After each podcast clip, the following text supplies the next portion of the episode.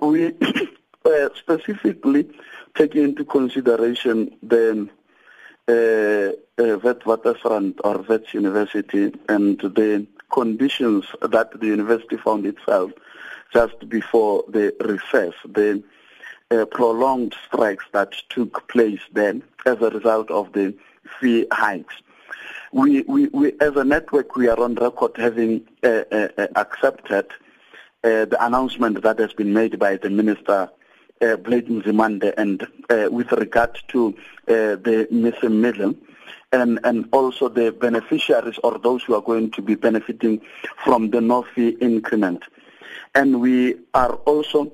uh, concerned that the universities have just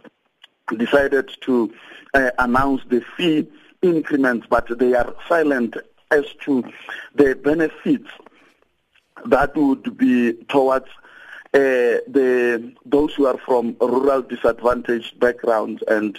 those who fall within the middle that how are they also going to accommodate them in their fee hike?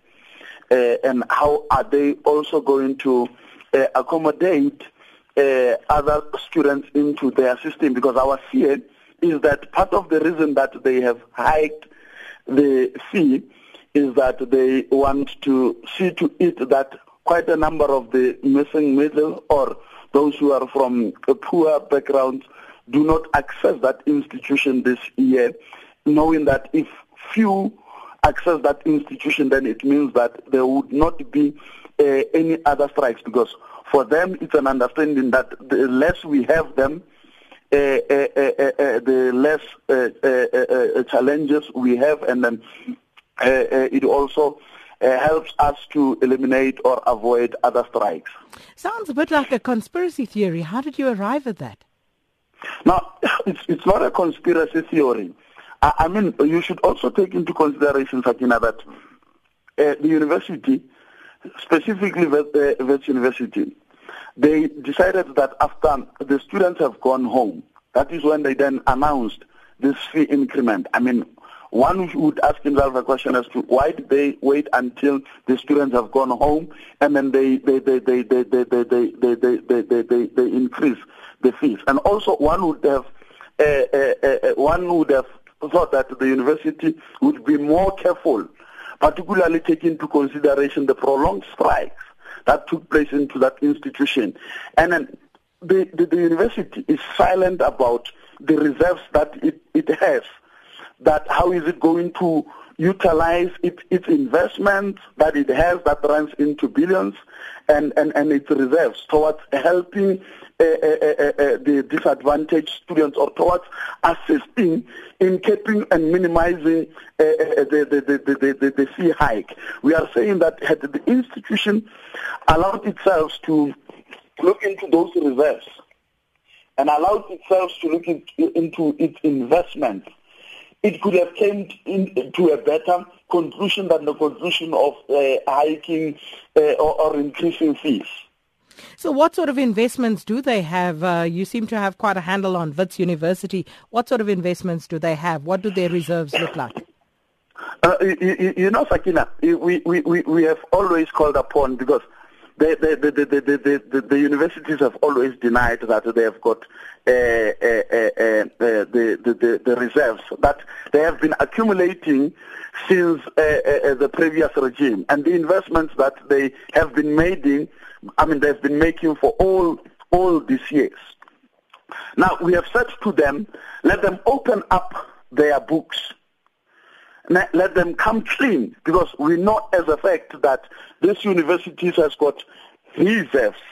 and this university has got investments and that is one of the things that we have been saying throughout the year as the network, I mean the past year, and we even went to the portfolio committee and no, no one denied this thing or these universities have not to date denied that they've got the reserves and they've got the investments. And what we are saying is that we, we don't see any reasons why they should be keeping those investments when we've got the problem of funding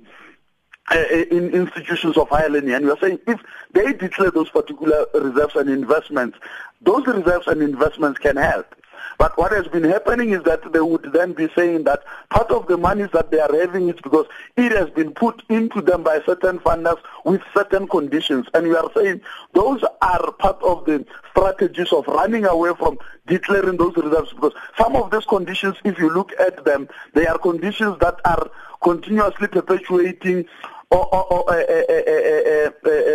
or the, they are the ones that are bringing an issue of discrimination in a sophisticated manner in a sense that whoever the funder is would have conditions that says this particular money can only be given to this person. And now that